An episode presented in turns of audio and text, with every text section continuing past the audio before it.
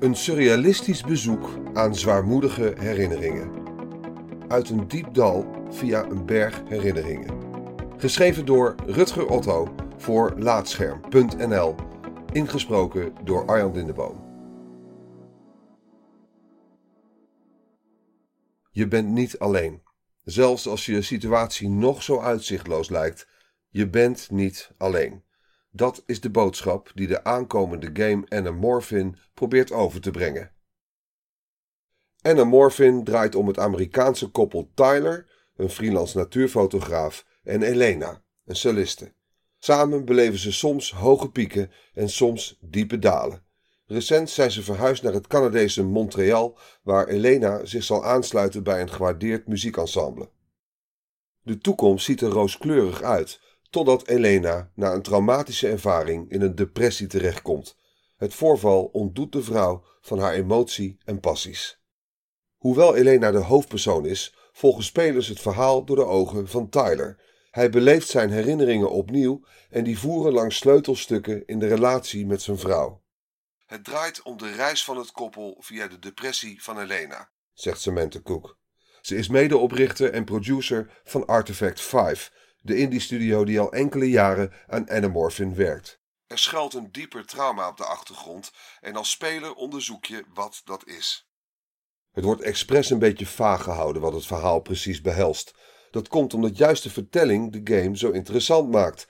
Anamorphin is een walking simulator, zoals Dear Esther en Everybody's Gone to the Rapture, maar doet het net iets anders. Er is geen tekst en spraak.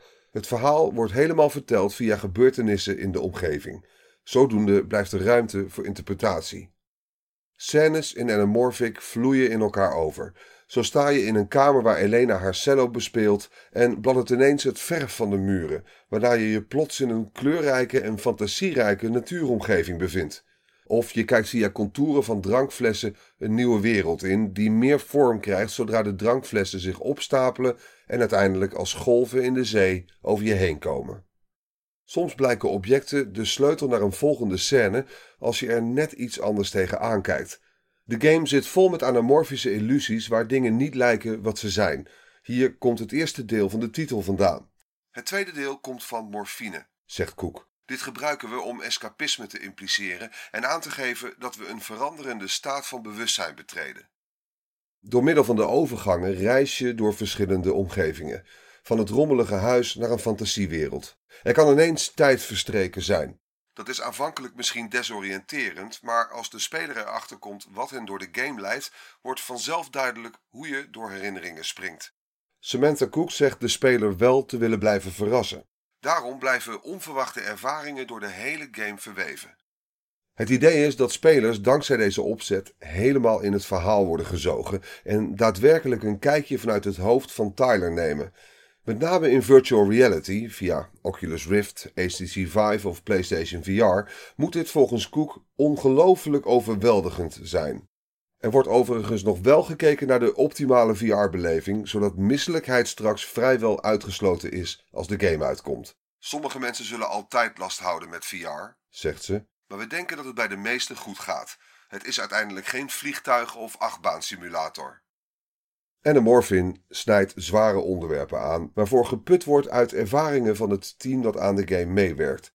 Onze vrienden en geliefden hebben met depressies en andere problemen te maken gehad, zegt Koek. Het was voor ons heel belangrijk om zoiets veel voorkomends in gamevorm met anderen te delen. Net als films en boeken kunnen ook spellen overal over gaan. Wij wilden bijdragen door het hierover te hebben. Zo hoopt de studio ook mensen aan te spreken die er misschien minder vanaf weten. Er was daarom contact met een psycholoog om te zorgen dat het presenteren van bepaalde gevoelens realistisch en met eerbied gebeurt. Koek wil wel benadrukken dat Anamorphin geen therapeutische bedoelingen heeft. We willen juist laten zien hoe mensen met problemen omgaan en dat doen we op een surrealistische manier. De makers overwegen spelers vooraf te waarschuwen voor omstandigheden die ze kunnen verwachten in de game. Daarmee wordt het voor mensen ook mogelijk bepaalde scènes over te slaan die inspelen op bepaalde gevoelens en problemen. Uiteindelijk zijn er twee dingen die Samantha Cook met Anamorphin probeert over te brengen.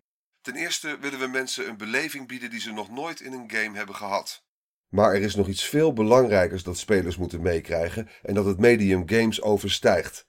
We hopen dat mensen weer beseffen dat het heel belangrijk is om er voor elkaar te zijn, zeker in moeilijke tijden.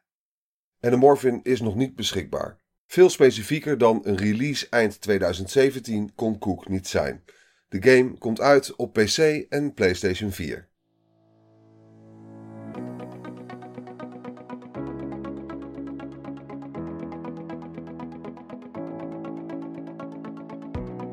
Dankjewel voor het luisteren naar Laatscherm voorgelezen.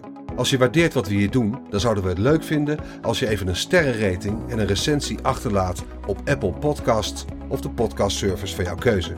Abonneer je ook op onze andere podcast, Praatscherm. En ga voor deze en meer verhalen, geschreven of gesproken, naar laatscherm.nl.